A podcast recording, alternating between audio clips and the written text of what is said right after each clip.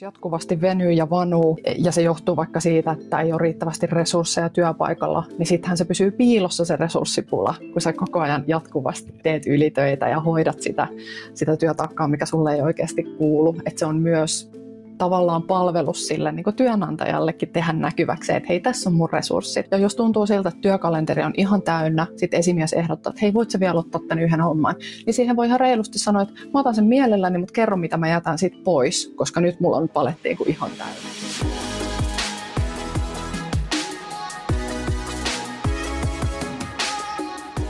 Mona Moisala on aivotutkimuksesta väitellyt psykologian tohtori ja aivojen hyvinvoinnin asiantuntija.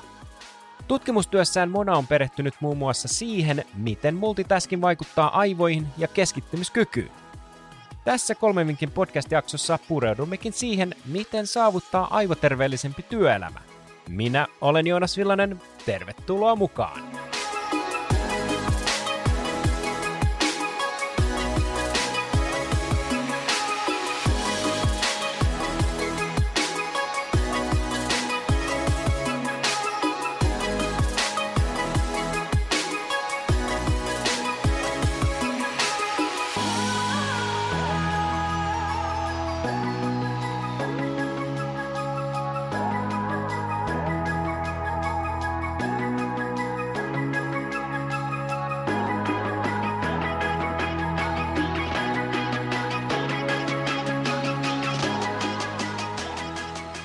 Mona, milloin sä tajusit, että sä oot syvästi kiinnostunut aivoista? Aika paha. Heti tähän alkuun. Kyllä mä oon ollut siis aina, ihan mä muistan lukioikäisestä asti, niin on fiilistellyt aivoja. Mä luin semmoisen Oliver Sacksin, tämmöinen jenkkineurologi, niin sen kirjoja, missä se kuvailee sen aivovammapotilaita. Ja musta on ihan superjännittäviä, että miten joku pieni vaurio aivoissa voi, voi vaikka saada aikaan semmoisen oireen, että ihminen ei enää tunnista omaa vaimoaan, vaan luulee häntä hatuksi. Niin todella, todella kummallisia juttuja, niin, niin sieltä se on ehkä alun perin lähtenyt se kiinnostus aivojen toimintaa kohtaan, että ne on niin valtava mysteeri meille edelleen onko tällainen kirja niin kuin ajautunut sun luettavaksi ihan vahingossa, että onko siellä ollut niin kuin vanhempien hyllystä katsottu, että Aa, joku tällainen aivokirja, että sä oot vaan selailu, että Aa, onpas mielenkiintoista, vai, vai oot sä niin kuin ihan hakemalla hakenut tämän niin kuin aivokirjan luettavaksi? Mikä se tarina? Että... Se oli itse asiassa mun opettaja, joka vinkkasi siitä. Mulla en tiedä, oliko mä jotenkin maininnut siitä, että aivot on mun mielestä mielenkiintoinen asia. Sitten hän vinkkasi, että hei, että on tämmöinen Oliver Sacks, että luepa sen kirjoja.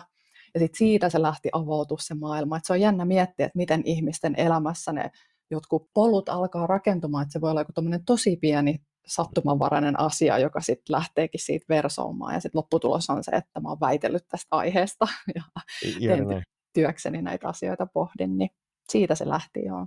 Ja siinä voisi miettiä, että mikä sen aikuisen rooli tuommoisen nuoren elämässä saattaa olla, että niin kun tuossakin on tarttunut selkeästi, tämä on kuunnellut sun mielenkiinton kohteita ja sitten tarttunut siihen ja kannustanut ja antanut sulle evät sitten niin kuin siirtyä seuraavalle vaiheelle, niin, niin toi hieno tarina siitä esimerkiksi, miten, millainen rooli opettajalla saattaa olla, kun ää, opiskelijoiden kanssa touhua, niin, niin, niin se, että niillä sanoilla on ihan valtava merkitys. Jos sä mietit nyt aivotutkijan, laitat sen aivotutkijan hatun päähän ja mietit nyt nykyistä maailmaa ja, ja tota, sun omaa arkea, niin mitkä on sulle sellaisia teemoja, jotka sua huolestuttaa tällä hetkellä?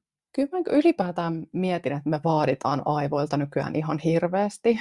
Me jotenkin oletetaan, että varsinkin ajatustyötä tekevät ihmiset, että he pystyvät olemaan koko työpäivän ajan hirveän tehokkaita, he pystyvät ratkaisemaan ongelmia, he pystyvät keskittymään, he, he on aikaan saavia ja energisiä. Ja aivot ei toimi niin. Ihan samalla tavalla kuin meidän koko muukin fysiologia, meidän keho, niin se meidän suorituskyky koko ajan vaihtelee koko päivän läpi. Ja me ehkä niin kuin kehon kohdalla osataan jo ymmärtää se, että okei, että, että jos meillä on vaikka urheilija, niin se urheilija ei voi jatkuvasti tehdä tosi rajuja treenejä ja sillä ei voi koko ajan olla kisakausi päällä, vaan välillä sen täytyy myös palautua. Mutta siitä ehkä aivojen kohdalla me ei olla vielä ihan saatu kiinni tästä samasta ajatuksesta, että me tarvitaan päivän aikana, työpäivän aikana monta semmoista palautumisen hetkeä, että me ei voida ajatella, että me palaudutaan vaan vapaa-ajalla. Mun mielestä se on tosi, tosi epäreilu ajatus, koska sitten se johtaa siihen, että ihmiset on aivan puhki työpäivän jälkeen ja heillä ei ole niinku mitään annettavaa enää millekään muulle. elämän osa-alueelle. Ja, ja sitten ehkä toinen iso teema, mitä mä oon tutkinut on keskittymiskyky ja, ja se, että miten, miten se jatkuvasti tuntuu heikkenevän. Ja me ehkä jotenkin soimataan itseämme siitä, että no miten mä nyt en niin kuin pysty enää keskittyä mihinkään ja koko ajan ajatukset sirpaloituu ja ää, ajatukset harhautuu ja mun hajamielinen olo, että mikä mua nyt vaivaa. Ja kun meitä ei vaivaa yhtään mikään, vaan se on se meidän arki ja ympäristö, joka vaatii meiltä niin valtavasti, että meidän aivot alkaa vain niin oireilemaan sitä jos me koko ajan paahdetaan täysillä, tehdään miljoona asiaa samaan aikaan, niin, niin ei ole mikään ihme, että se moodi jää ikään kuin päälle. Ja sitten kun meillä olisikin se mahdollisuus rauhassa keskittyä vaikka yhteen asiaan, on se sitten vaikka leffan kattominen sit kotona työpäivän jälkeen, niin sitten me huomataankin, että ei saakele, että mun mielihan edelleen on niinku aivan kuin pingispallo ja hyppii asiasta toiseen. Ja me tavallaan hiljalleen nakerretaan sitä meidän omaa keskittymiskykyä. Nämä on ehkä semmoiset isoimmat teemat, mitä mä itse pohdin ja tutkin.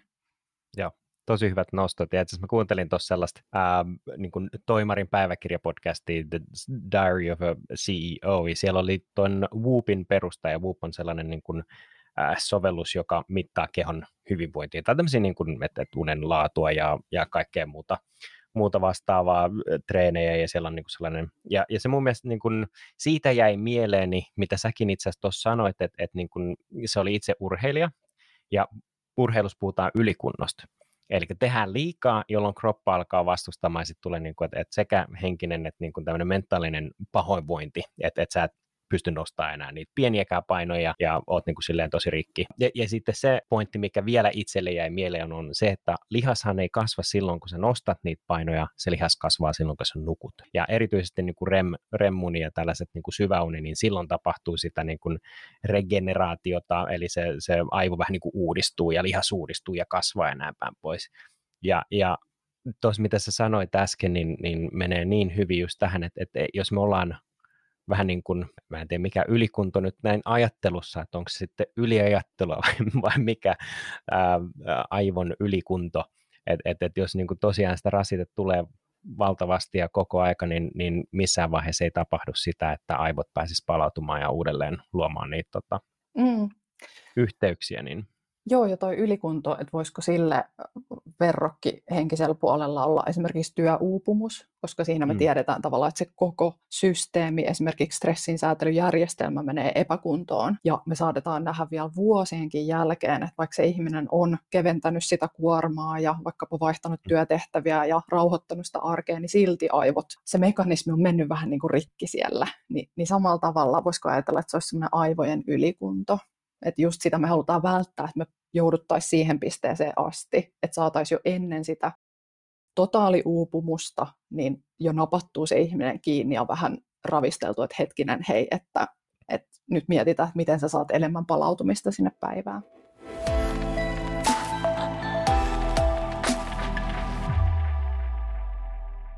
Me puhuttiin Mona sun kanssa tuossa introssa siitä, että miten pitäisi antaa aivoille vähän tilaa levätä ja, ja miten niin kuin tällaista työuupumusta taklata. Ja itse asiassa tämä sun ekavinkki liittyy hyvin no, voimakkaasti siihen, mitä äsken puhuttiin. Eli sä sanoit, että anna tilaa vireystilan vaihtelulle työpäivän aikana. Niin miksi sä nostit tämän vinkin ekaksi? Miksi tämä on tärkeä sun mielestä? No tämä just ehkä liittyy siihen, että, että me ymmärrettäisiin paremmin sitä, miten aivot ihan fysiologisestikin toimii, toimii ja, ja just sitä, että samalla tavalla kuin keho, niin aivotkin tarvii niitä palautumisen hetkiä pitkin päivää. Että siellä käy koko ajan semmoinen aaltomainen liike siinä meidän vireystilassa. Välillä meillä on tosi hyvä vireystila, meidän on helppo keskittyä, me saadaan paljon aikaan, mutta sitten ihan väistämättäkin se vireystila myös päivän mittaan monta kertaa laskee, ja silloin meillä saattaa tulla sellainen olo, että, että miten tämä on nyt jotenkin näin hankala tämä työnteko, että mä en saa niin mitään aikaa, ja koko ajan just ne ajatukset lähtee harhailemaan.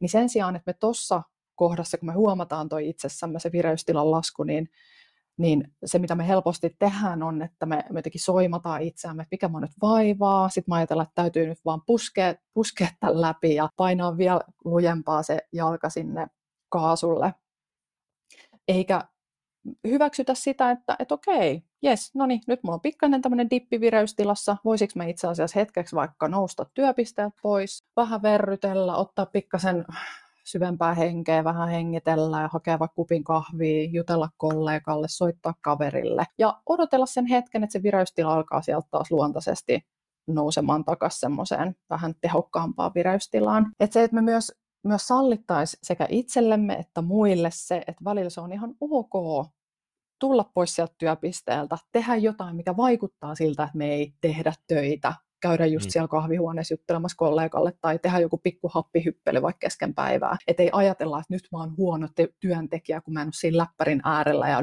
kirjoita mm. sitä sähköpostia ja nakuta sitä Exceliä, vaan se on itse asiassa hyvä työntekijä, joka ottaa noita pieniä hetkiä ja huoltaa niiden hetkien aikana aivojaan, koska sitten hän on paljon tehokkaampi, sit, kun se vireystila taas alkaa nousee, eikä hän aja itseään piippuun. Et se on ihan mun mielestä oleellinen taito nykypäivän työelämässä, niin ylipäätään tunnistaa sitä vaihtelua päivän aikana, välillä pysähtyä havaitsemaan, että miltä musta itse asiassa nyt tuntuu, onko mä ihan ylivirittynyt, onko mä alivirittynyt vai onko mulla semmoinen sopiva flow päällä. Ja sitten kun sitä on alkanut vähän enemmän havainnoimaan sitä vaihtelua siinä vireystilassa, niin myös se, että kunnioittaa sitä omaa vireystilaansa. Jos on ylivirittynyt, niin sitten pyrkii vähän rauhoittumaan.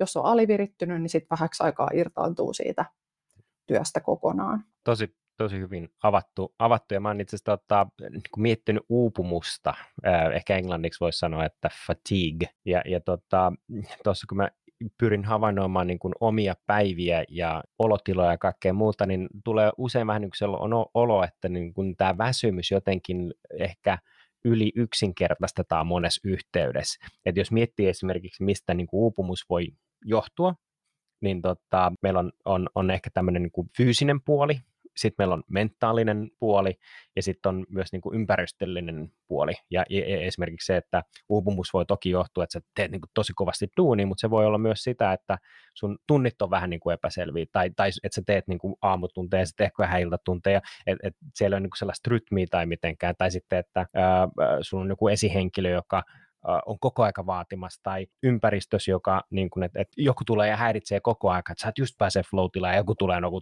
niin kuin koputtaa alkapäällä, että hei, voit vähän auttaa. Ja et, niin kuin kaikki tällaiset niin kuin vaikuttaa tosi voimakkaasti siihen, niin kuin, mistä uupumus syntyy, ja me tosi monesti vaan mietitään se, että, että, me ollaan väsyneitä, mutta me ei itse asiassa pysähdytä miettiä, että, että mitkä on ne aspektit, jotka meidän niin kuin, tätä työkykyä syövyttää. Oletko havainnoinut tai oletko puhunut tai haastatellut silleen, että et, et, niin kuin, joo, toki yksi myötätunto, mutta kaksi, että et semmoinen niin valveutuneisuus siitä, että mitä omassa keossa tapahtuu tai mitä omassa niin kuin, lähiympäristössä tapahtuu, niin mitä, mikä sun näkemys on, että onko ihminen kyvykäs tarkastelemaan asioita riittävällä – syvyydellä, jotta voidaan niin kuin, tehdä johtopäätöksiä tai toimintoja jopa siihen, että me voidaan tehdä ne niin kuin, oikeanlaiset muutokset? Hyvä kysymys siis. Se varmasti riippuu tosi paljon yksilöstä. Se voi riippua myös tilanteesta, että joskus ei ole vaan voimavaroja alkaa nyt hirveästi pohtimaan, että, että mikä tässä nyt on pielessä, jos on niin väsynyt ja stressaantunut. että silloin on tosi hyödyllistä, jos, jos kokee, että, että on jotenkin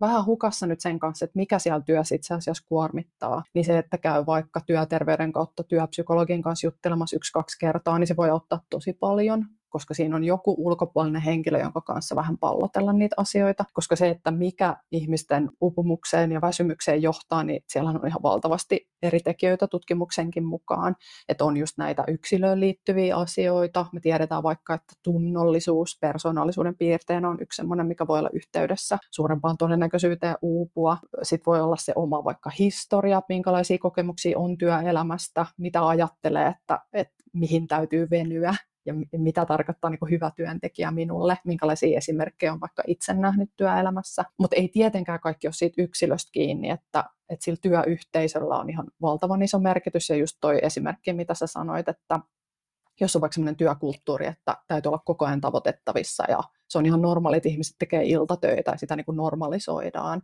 niin ei ole ihme, että ihmiset uupuu ton tyyppisessä työyhteisössä. Et usein, mäkin olen tehnyt työpsykologin vastaanottoa jossain vaiheessa, niin usein kun lähdetään perkaa sitä, että, että mit, mitkä kaikki asiat sitä yksilöä kuormittaa, niin siellä on paljon erilaisia tekijöitä. Et siellä on sekä sitä vaikka esimies, huonoa esimiestyötä ja vaikea työkulttuuri, mutta sitten siellä on myös sen yksilön niin kun, yksilön ominaisuuksiin liittyviä asioita. Ja varmaan semmoinen yksi, yksi isoimpia taitoja myös, mitä me harjoitellaan työpsykologin vastaanotolla, on ein sanominen ja sen oman työn rajaaminen, koska ne on just ne parhaat työntekijät, jotka on tehokkaita ja tunnollisia ja aina nappaa ilmassa olevat pallot, että hei mä hoidan ton ja jos ei kukaan muu pysty, niin kyllä mä ton hoidan. Ja sitten he haalii sitä työtä ihan valtavasti ja sitten uupuu totta kai sen työtaakan alle. Niin se, että osaa asettaa niitä terveitä rajoja, niin se on ihan äärettömän tärkeä taito myös nykypäivän työelämässä, koska susta kyllä otetaan kaikki mehut irti, mitä sä oot vaan valmis antamaan työelämälle.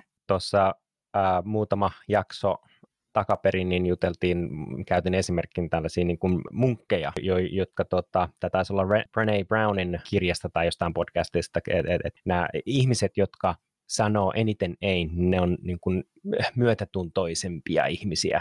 Eli että se niin kuin sanotaan vähän niin kuin kaikesta rakkaudesta se ei tietyllä tapaa, mutta että se, siinä on niin kuin ajatus on se, että silloin kun joku kaipaa oikeasti apua, niin he pystyvät silloin auttamaan. Että ne ei ole niin kuin, e, revitä joka suuntaan ja tehdään vähän niin kuin 50 pinnalla vähän sinne tänne ja venytään ja paukutaan ja tehdään tosi huono jälkeen, joka ei auta sitten loppuimeksi, ei heitä eikä sitä toista osapuolta, niin se, että ei sano, niin on ihan siis todella tärkeä tärkeä on. juttu. Ja sitten myös, myös se, että jos jatkuvasti venyy ja vanuu, ja se johtuu vaikka siitä, että ei ole riittävästi resursseja työpaikalla, niin sittenhän se pysyy piilossa se resurssipula, kun sä koko ajan jatkuvasti teet ylitöitä ja hoidat sitä, sitä työtakkaa, mikä sulle ei oikeasti kuulu. Että se on myös tavallaan palvelus sille niin työnantajallekin tehdä näkyväksi, että hei, tässä on mun resurssit. Ja jos tuntuu siltä, että työkalenteri on ihan täynnä, sitten esimies ehdottaa, että hei, voit sä vielä ottaa tämän yhden homman, niin siihen voi ihan reilusti sanoa, että mä otan sen mielelläni, mutta kerro, mitä mä jätän sit pois, koska nyt mulla on paletti niin ihan täynnä. Jäin miettimään niin työn yhteisöstä ja niin sitä ein sanominen liittyy tähän toki, toki voimakkaasti, mutta että se, että, että me tunnetaan sellaista ulkoista painetta suorittaa, koska kaikki muutkin suorittaa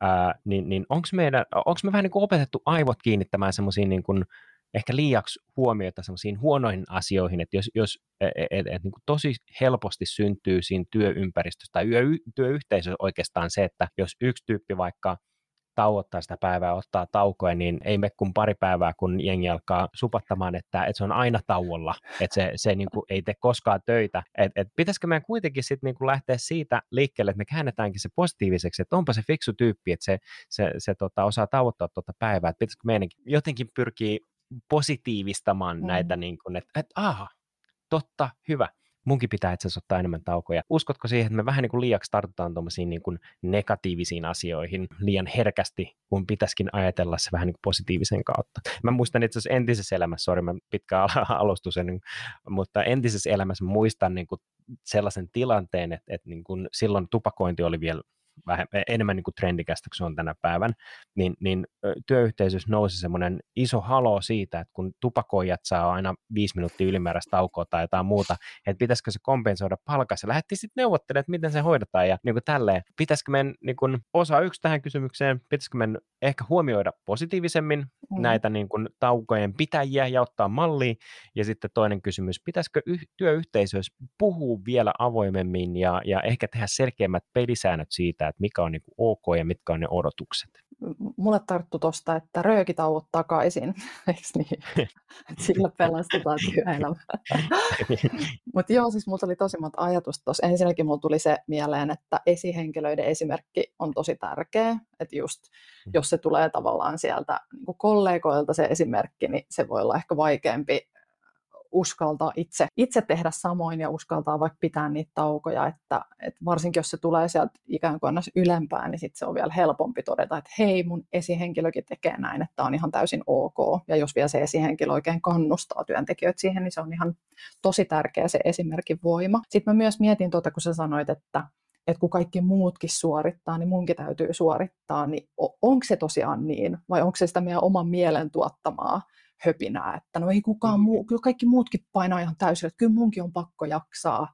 Ja sitten kaikki ajattelee omalla tahollaan ihan samalla tavalla, ja niistä asioista ei ikinä puhuta ääneen, mutta vaan niin kuin oletetaan ja vaaditaan itseltä ihan valtavasti joidenkin tämmöisten kuviteltujen niin kuin mielikuvien tavallaan vuoksi. Mm. Että sekin, että että puhuttaisiin ääneen vaikkapa niistä omista epävarmuuksista, ihan vaikka työkavereiden kesken. Että et, et musta tuntuu, että et mä en tiedä, että suoriuduks mä riittävän hyvin tai teekö mä riittävästi, että musta tuntuu, että te olette niin paljon tehokkaampia. Että uskallettaisiin käydä myös tuommoisia keskusteluja ja se todennäköisesti avaisi avais enemmän sitä, että että itse asiassa kaikki on ihan samassa veneessä ja pohtii ihan samanlaisia asioita. Ja sitten mä mietin, että että joo, että se on ihan totta, että, että joissakin työyhteisössä ehkä katsotaankin pahalla sitä, että ihmiset nyt juttelee vähän pidempään siellä kahvihuoneessa, eikä NS ole, ole niin tehokkaita, mutta mä luulen kyllä, että, että varsinkin nyt etätyöaikana, niin, niin tämä ei ole oikeasti se ongelma, että ihmiset, ihmisiä kyllä monilla työpaikoilla kannustetaan pitämään niitä taukoja ja on vaikka käytössä työpaikan puolesta joku tauko, muistutussovellus ja on, on ties mitä, mitä millä yritetään kannustaa ihmisiä pitää niitä taukoja, mutta sitten ne yksilöt ei kuitenkaan, kuitenkaan niin toteuta sitä siellä työpäivän aikana. Että ne joko ihan vaan niin kuin unohtuu ne taukojen pitämiset tai sitten jotenkin ei salli niitä itselleen, koska ajattelee, että on nyt, on nyt niin kuin pakko venyä ja olla tehokas.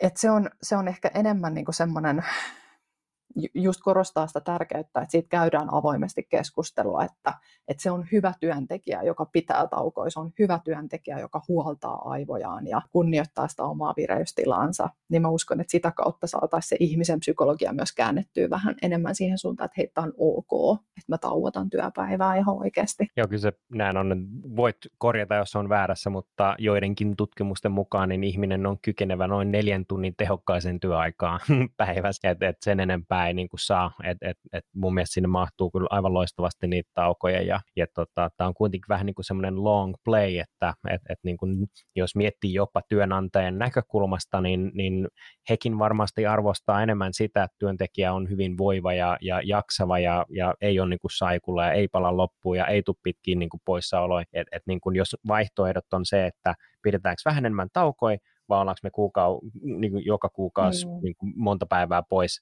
pois niin, niin veikkaisin, että työntekijän äh, tai työnantajankin näkökulmasta niin, niin vaihtoehto B, eli ollaan töissä, on se vaihtoehto, joka tässä niin kuin halutaan, halutaan niin kuin, ää, kuitenkin sitten jalkauttaa tai halutaan konkretisoituvan.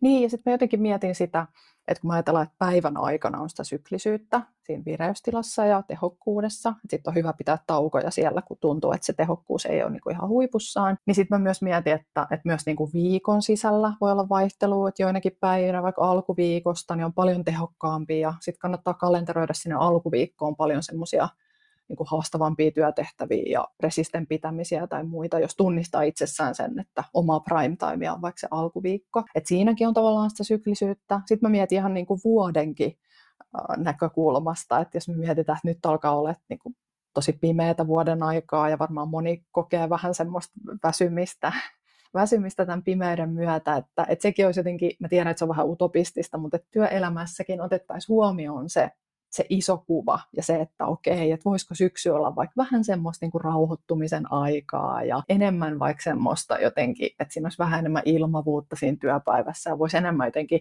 vaikka käpertyä sisäänpäin ja pohtia semmoisia isompia kuvioita ja jos sä saat yhtään kiinni tästä ajatuksesta ja sitten kevät voisi olla taas sitä tehokasta niin kuin, oikein aikaansaavaa kautta. Niin, niin se olisi ihan mahtavaa, että jos työelämässä voisi ottaa tämmöistäkin huomioon, mutta se on ehkä vähän nyt liian epärealistista.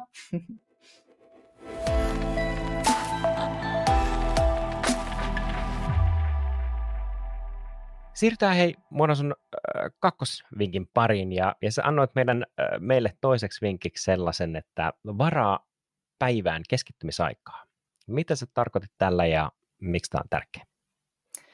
Tällä mä viittaan just siihen meidän keskittymiskyvyn rappeumatilaan, joka me ollaan itse itsellemme aiheutettu. Se on seurausta monesta eri asiasta, mutta yksi isoin tekijä on varmasti se, että miten paljon me vietetään päiväsaikaa erilaisten älylaitteiden parissa, jotka vaatii jatkuvasti meiltä nopeaa reagointia. Niin me ollaan totutettu meidän aivot semmoiseen tosi nopeeseen tempoon, multitaskaamiseen, asiasta toiseen pomppimiseen. Ja koska aivot on muovautuvaisia, ne tottuu siihen, miten niitä käytetään, niin sitten me aletaan huomaa se, että se pitkäjänteinen keskittyminen on tosi vaikeaa. Ja sitten just tämmöiset työtehtävät, jotka vaatii sitä, että me oikeasti uppoudutaan siihen asiaan, me vietetään sen parissa tunti tai kaksi putkeen, jotta me oikeasti saadaan sitä asiaa edistettyä, niin se voi alkaa tuntua tosi vaikealta, tosi, tosi niin kuin haastavalta. Ja me tiedetään, että semmoinen ihmisen keskittymiskyky on lähtökohtaisesti huono. Meidät on rakennettu siihen, että me ei olla hyviä uppoutumaan yhteen asiaan pitkäjänteisesti, vaan meidän on ollut hyödyllistä orientoitua ympäristöön ja huomata muutoksia, mitä ympäristössä tapahtuu. Et pohjimmiltaan aivot on muutosdetektori.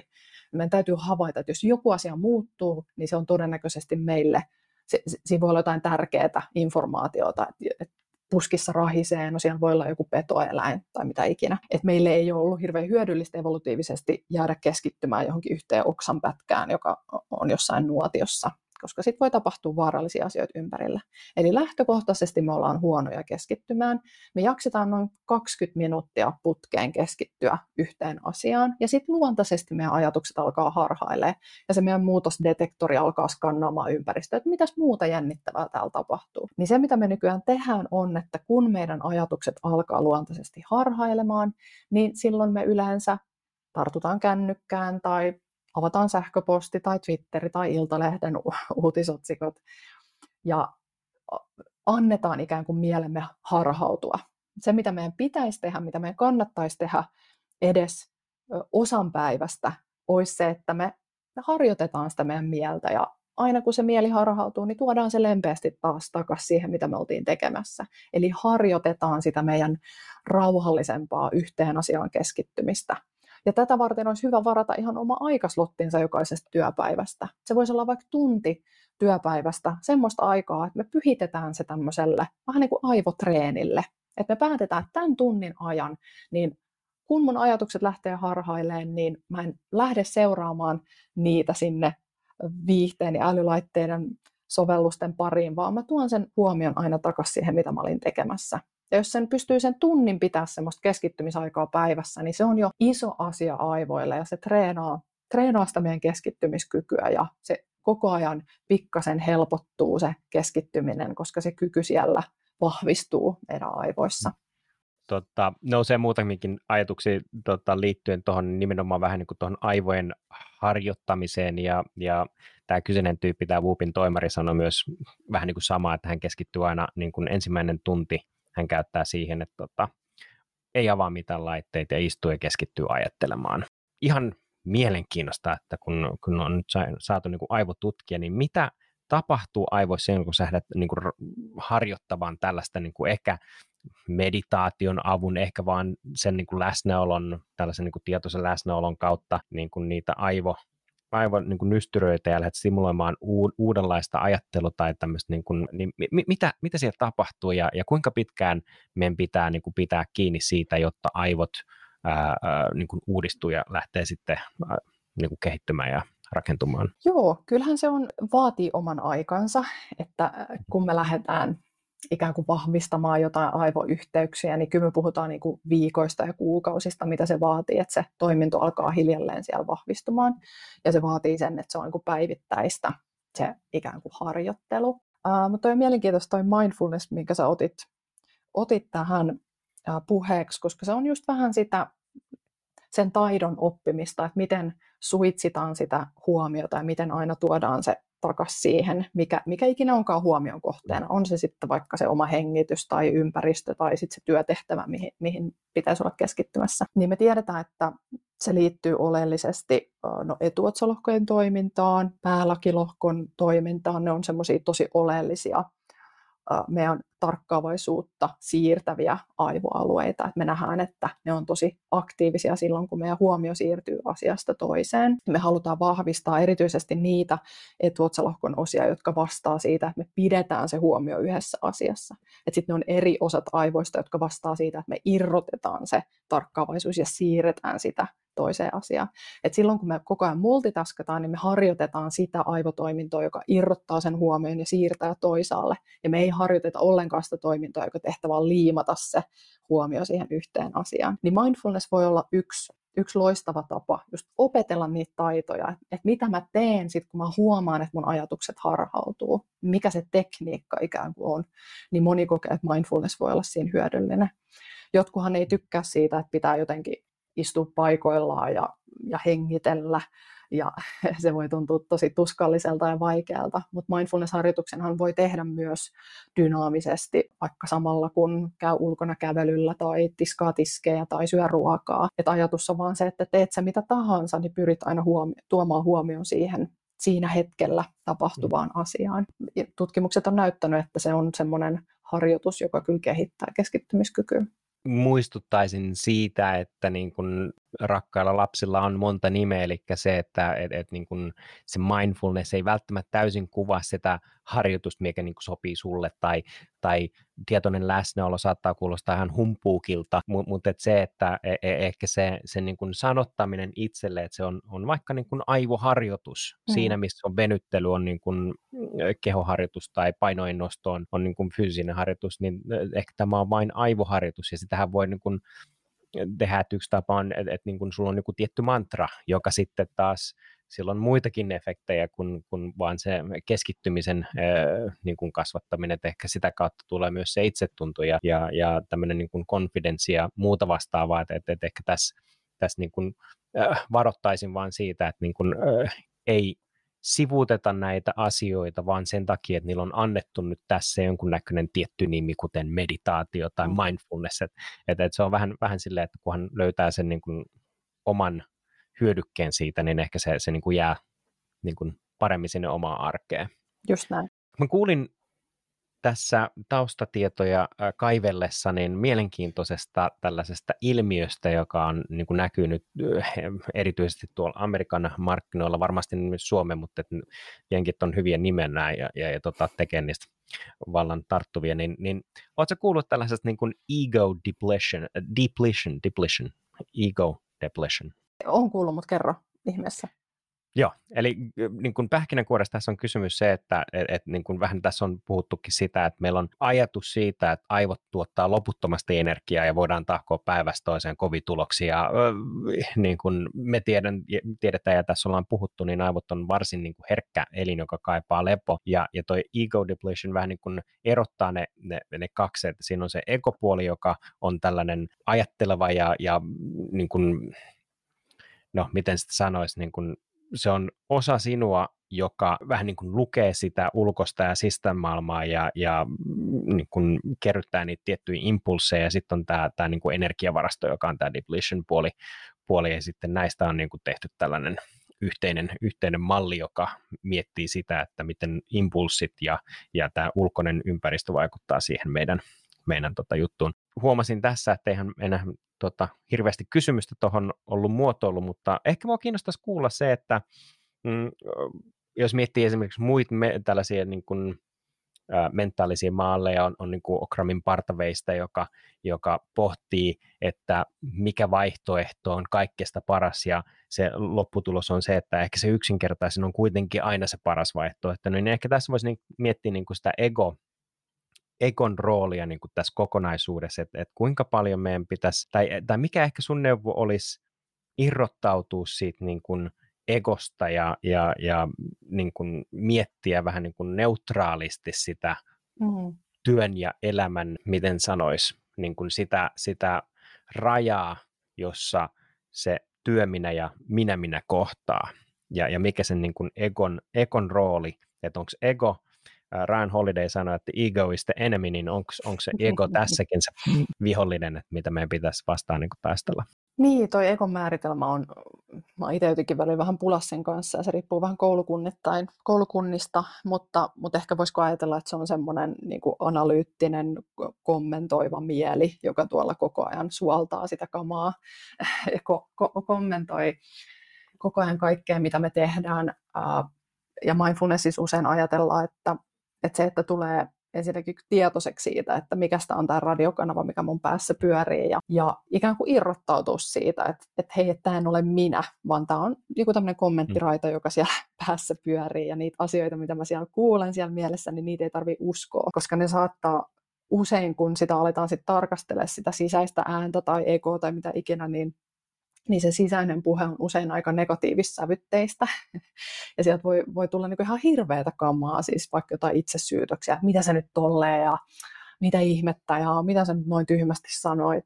Ni, niin se, että me opitaan vähän irrottautumaan siitä, saamaan vähän semmoista haju, hajurakoa siihen sisäiseen ääneen, niin se on ihan tosi oleellinen psykologinen tekniikka, mitä vaikkapa nykyterapiasuuntauksissa harjoitetaan tosi, tosi paljon.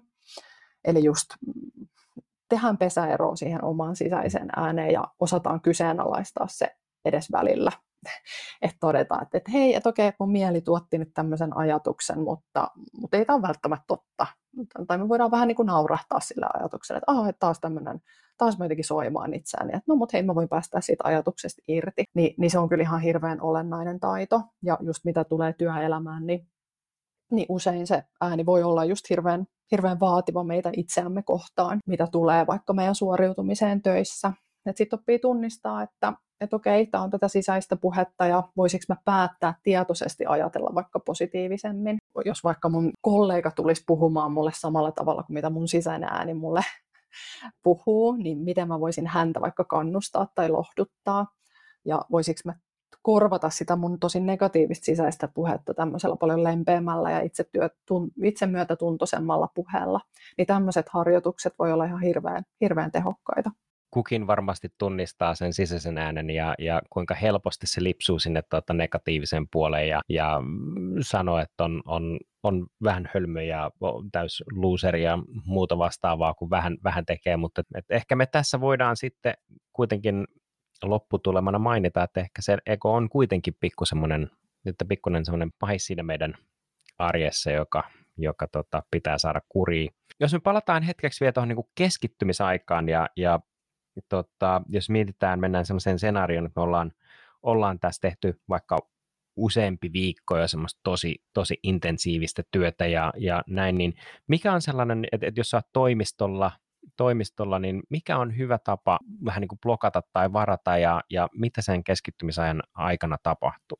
Niin, toimistotyössä, varsinkin jos on avokonttorissa, niin mm, siihen on erilaisia ratkaisuja, että jotkut vaikka pitää kuulokkeita korvilla silloin, mm, vaikka tämmöisiä kuulokkeita, mitkä suodattaa sitä, sitä ympärillä olevaa melua tehokkaasti pois, ja se on tavallaan samalla myös signaali sitten ehkä kollegoille, että nyt on mun keskittymishetki ja mä toivon, että mua ei häiritä. Sitten se olisi hyvä, että sen ihan myös blokkaisi sieltä kalenterista, mikä yleensä sitten näkyy kollegoille, että muutkin tietää, että tämä on nyt sitä sun keskittymisaikaa. Jos on mahdollisuutta tehdä myös etätyöpäiviä, niin ehkä voisi ajatella, että etätyöpäivinä sitä aikaa voisi olla vielä enemmän, sitä keskittymisaikaa, vaikka se kaksi tuntia päivästä blokata sieltä kalenterista. Ja, ja myös jos mahdollista, niin, niin ajoittaa sen keskittymisjakson siihen kohtaan päivästä, kun yleensä on energisimmillään. Just jos on aamuihminen, niin se on hyvä pitää vaikka heti aamusta. Ja se olisi tärkeää, että sen keskittymisjakson aikana sulkisi kaikki mahdolliset ympäristön häiriötekijät pois, sulkiset ylimääräiset selaimet ja laittaa kännykän kokonaan pois näkyviltä, että minimoi sitä todennäköisyyttä, että kun se mieli alkaa harhautumaan, niin sitten me tartutaan siihen helposti saatavilla olevaan viihdykkeeseen ja distraktioon, että vähän luo kitkaa siihen, että se ei ole niin helppo, helppo sitten lähteä säätää jotain muuta, kun alkaa huomaa, että keskittyminen herpaantuu. Ja just siihen keskittymisjaksoon sit sijoittaa ne kaikista ehkä haastavimmat työtehtävät, jotka vaatii sitä uppoutumista. Jotkut vaikka, mm, jos täytyy miettiä jotain isompaa strategiaa tai täytyy tehdä jotain, mikä vaatii luovuutta, niin, niin tämmöiset työtehtävät kannattaa säästää siihen omaan keskittymisjaksoon.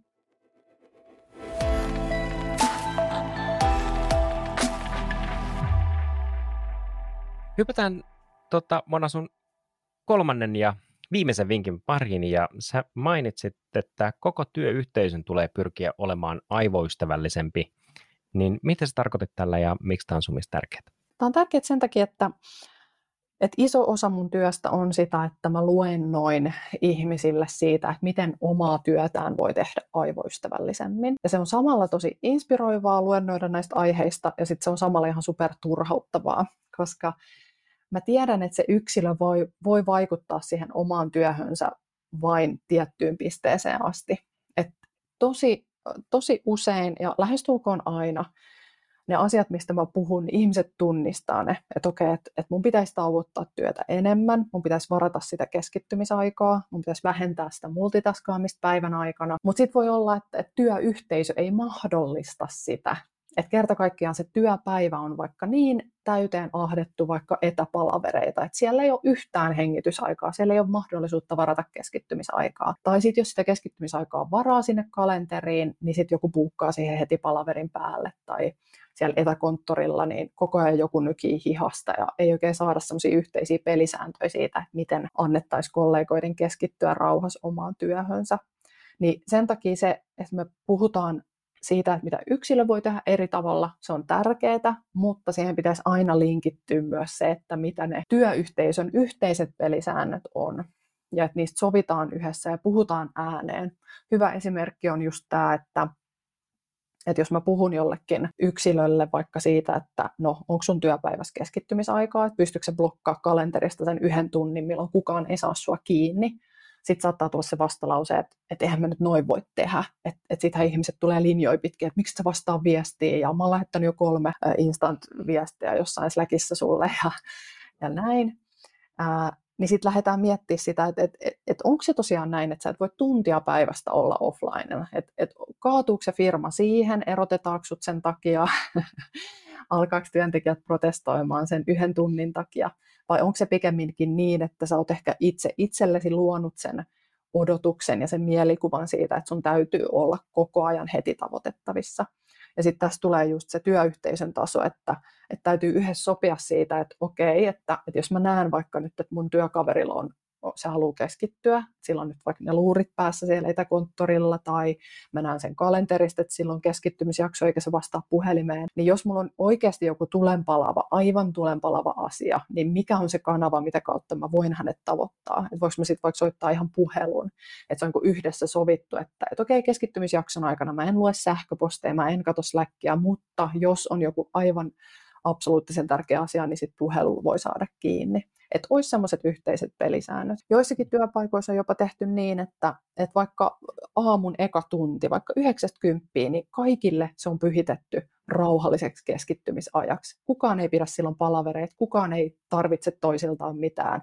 Kaikki saa rauhassa keskittyä. Ja mun mielestä tämä voisi olla semmoinen ratkaisu, mikä voisi tosi monella työpaikalla toimia hirmu hyvin. Että sitten jos ne on niitä yksilöitä, jotka nyt sinne omaan työkalentereinsa sit blokkaa satunnaisesti minkä tunnin sieltä täältä, sitten sieltä voi olla tosi vaikea löytää niitä yhteisiä tapaamisaikoja esimerkiksi. Jos on niin kun, jälleen hyviä, hyviä nostoja, miten ehkä itse ajattelen noista, niin just se, että miten näistä asioista viestitään. Ja se, että jos sä sanot, että tämä on nyt tämä uusi tapa, jolla mä teen töitä ja tähän uuteen tapaan kuuluu tämmöinen ajattelutauko joka, ää, joka torstai kello 14. Ehkä tässä niin kuin tärkein on, että, että sä vähän niin kuin Pavlovikin on, on joskus, niin kuin, että, että sun pitää totuttaa ne kanssatyöntekijät siihen, että, että, että niin kuin siitä pidetään kiinni, jolloin pikkuhiljaa ne alkaa totuttautua ja muovaan sen oman elämänsä sen sun tunnin ympärille.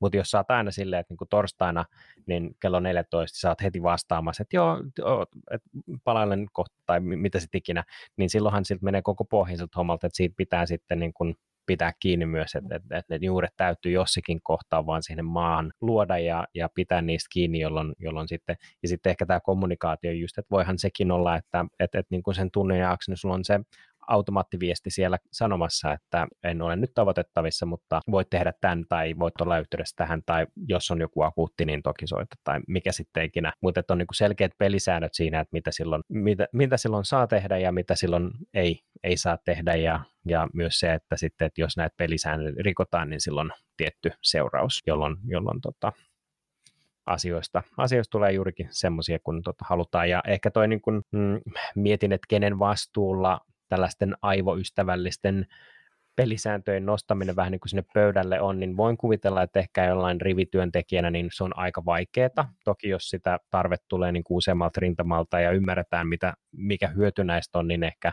ehkä se viesti sitten niin kuin kantautuu myös sinne johtoon, jolloin voidaan käydä se keskustelu. M- miten sä niin kuin kokisit, että kenen vastuulla tämä on ja, ja toisaalta sitten, että jos, jos meillä on linjoilla kuulijana joku, joka nyt haluaisi niin kuin viedä tällaisen ajattelun eteenpäin, niin miten sä myisit niin kuin tämän idean sinne johdolle, että hei, me tarvitaan aivoystävällisempi työympäristö? Mm-hmm. Kyllä mä näkisin, että se on yksi tärkeimpiä työelämän taitoja, että, että osataan tehdä sitä työtä aivoystävällisesti, että sillä estetään se, että ihmiset palaa loppuun, mahdollistetaan se, että, että ajatustyöläiset pystyy tekemään sitä työtään kestävästi. Ja se voi olla just se esimies, joka tästä asiasta inspiroituu ja alkaa viemään sitä viestiä sinne omaan työyhteisöön. Mun mielestä se rivityöntekijäkin voi tehdä sillä omalla esimerkillään oikeasti tosi paljon.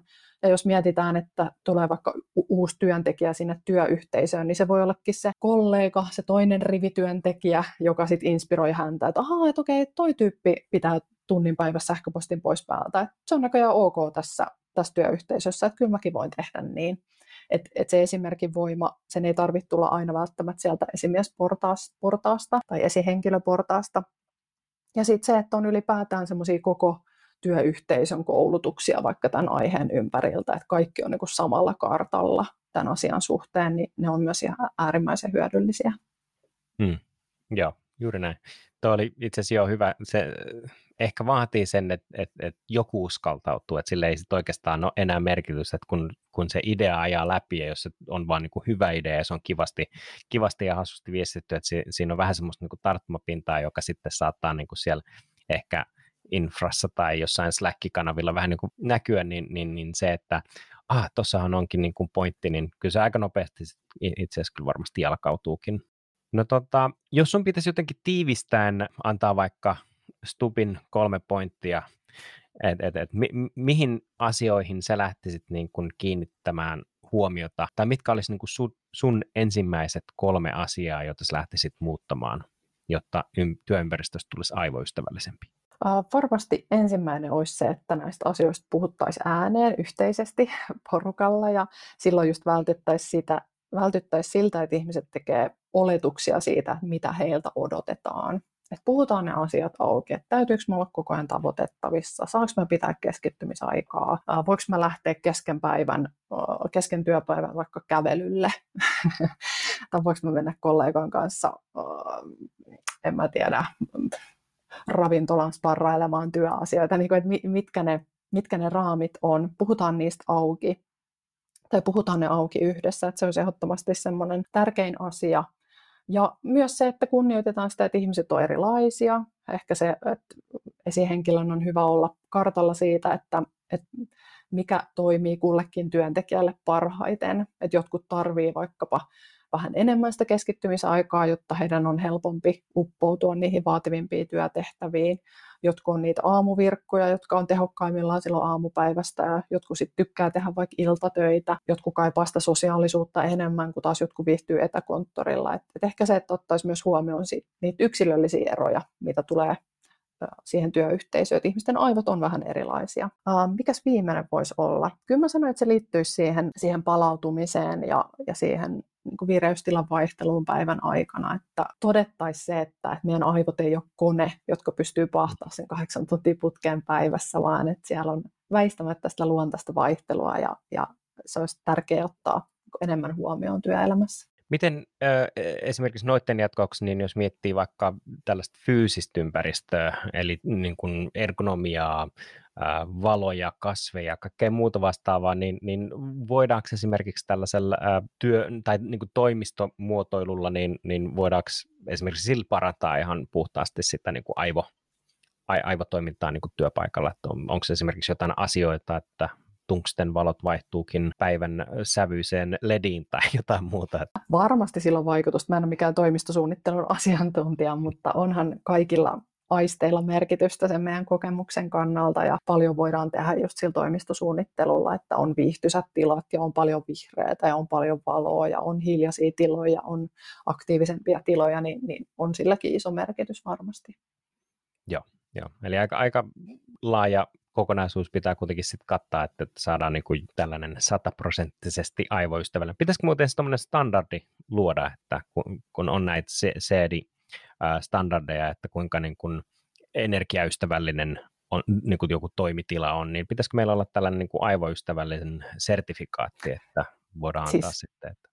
Kyllä, ehdottomasti kannatan tuota, että joku EU, EUn tota, kumileima sinne, että nyt teillä on aivoystävällinen työyhteisö, niin kyllä, joo, ehdottomasti. Aivan. Nyt lähdetään sitä, tätä, tätä asiaa läpi, että joku iso, iso sertti tuolle keksi, että kuinka aivoystävällinen toimisto. Just näin. Hei, tähän ihan jakson loppuun tulee ehkä pahin kysymys, mitä me ollaan tähän asti käyty. Tämä on varmaan joku, että mitä sä, miten itse pidät huolta aivoistasi. En pidä. niin, niin. Tee kuten sanon, älä tee kuten teen. Ja. Joo, juuri näin. Mä säästän sut tolta kysymykseltä, mutta tämä tämä kysymys kuuluu niin, että jos on pitäisi valita yksi biisi, joka kuvastaa sua ihmisenä, niin minkä biisin valkkaisit ja miksi? Apua. Siis mun viimeisin keikka, millä mä olin, niin oli Kendrick Lamarin keikka. Mä oltiin katsomassa sitä Tukholmassa ja en mä tiedä, kertooko se musta mitään, mutta, mutta silloin ihan mahtava se jotenkin se sen, että kun se on hip-hop-musiikkia, siinä on ihan mieletön se viitti ja, ja kaikki se, se rytmi, ja sitten se kuitenkin siinä on niin äärettömän vahva se sanoma, että se ei ole ehkä semmoista perinteistä rap missä puhutaan jostain naisten ruumiin osista, vaan siinä on niin aidosti jotain kantaa ottavaa. Et ehkä voisiko tästä tehdä jonkun semmoisen analogian, että semmoinen, että on niin kuin sitä rentoutta ja semmoista jotain hauskuutta, mutta sitten se yhdistyy semmoiseen analyyttisyyteen ja vakavuuteen. Hei, mä löysin. No niin, se oli siinä. Onko aivoista tehty biisejä, mä että oot kanssa tota, kuunnellut esimerkiksi Pink Floydin Brain Damage tai Judy Garlandin If Only ha- I Had a Brain. Ne vois olla hyvin. kuitenkin sille, sille linjalle. Ei, ja sitten itse asiassa mulla on tuttuja, jotka on tehnyt vähän niin kuin taide meets tiedeprojektina semmoisen, että he on lukenut aivosähkökäyrää ja sitten kääntänyt sen musiikiksi. Ja se on ollut aika makeen kuulosta myös. Meidän aika on tullut täyteen. Kiitos Mona, kun lähdet mukaan ja kiitos kuulijoille, kun tämän jakson kulutitte ensi kertaa.